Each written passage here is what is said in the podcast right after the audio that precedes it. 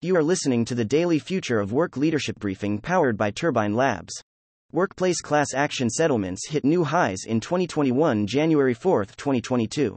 Let's get into today's top stories. The U.S. reported a record 1,082,549 new coronavirus cases on Monday, as the highly infectious Omicron variant continues to spread like wildfire throughout the country.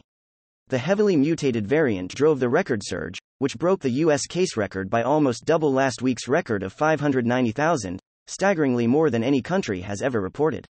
Hospitalizations are up 41% in the past two weeks but remain below the pandemic peak.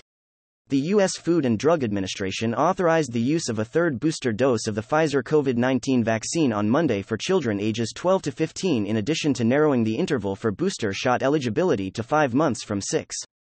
The approval comes as many schools scheduled to return after the holiday break decided to delay this week's in person learning following record COVID 19 case levels fueled by the Omicron variant. Starbucks announced its 220,000 U.S. workers must be fully vaccinated against COVID 19 or undergo weekly testing starting February 9 to comply with the Biden administration's vaccine mandate going into effect next week. Employees who choose to undergo weekly testing will be responsible for acquiring their own federally approved tests and submitting results. U.S. job openings are expected to have ended 2021 at a record high in a labor market where the gap between available positions and workers continues to widen. There were roughly 12 million job openings at the end of December, according to estimates, marking a 1 million increase in openings since the end of October.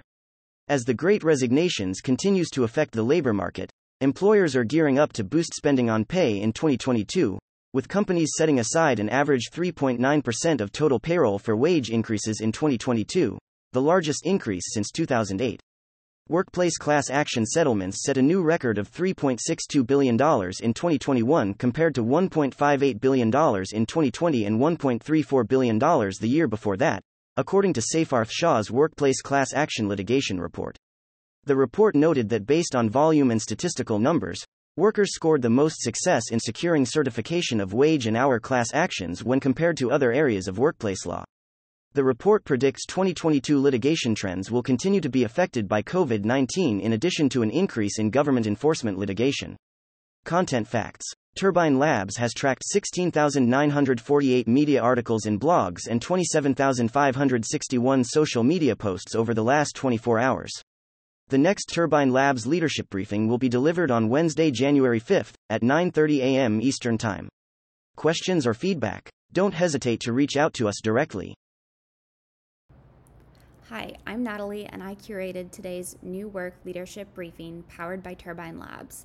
At Turbine Labs, our AI software reads and identifies significant media at 54,000 times the speed of a human reader, so you can take advantage of the most relevant and impactful information without media fatigue or misinformation.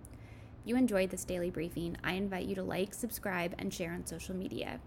To obtain this briefing every day in your email inbox, subscribe by visiting turbinelabs.com and clicking subscribe on our free briefings tab. Thank you for listening.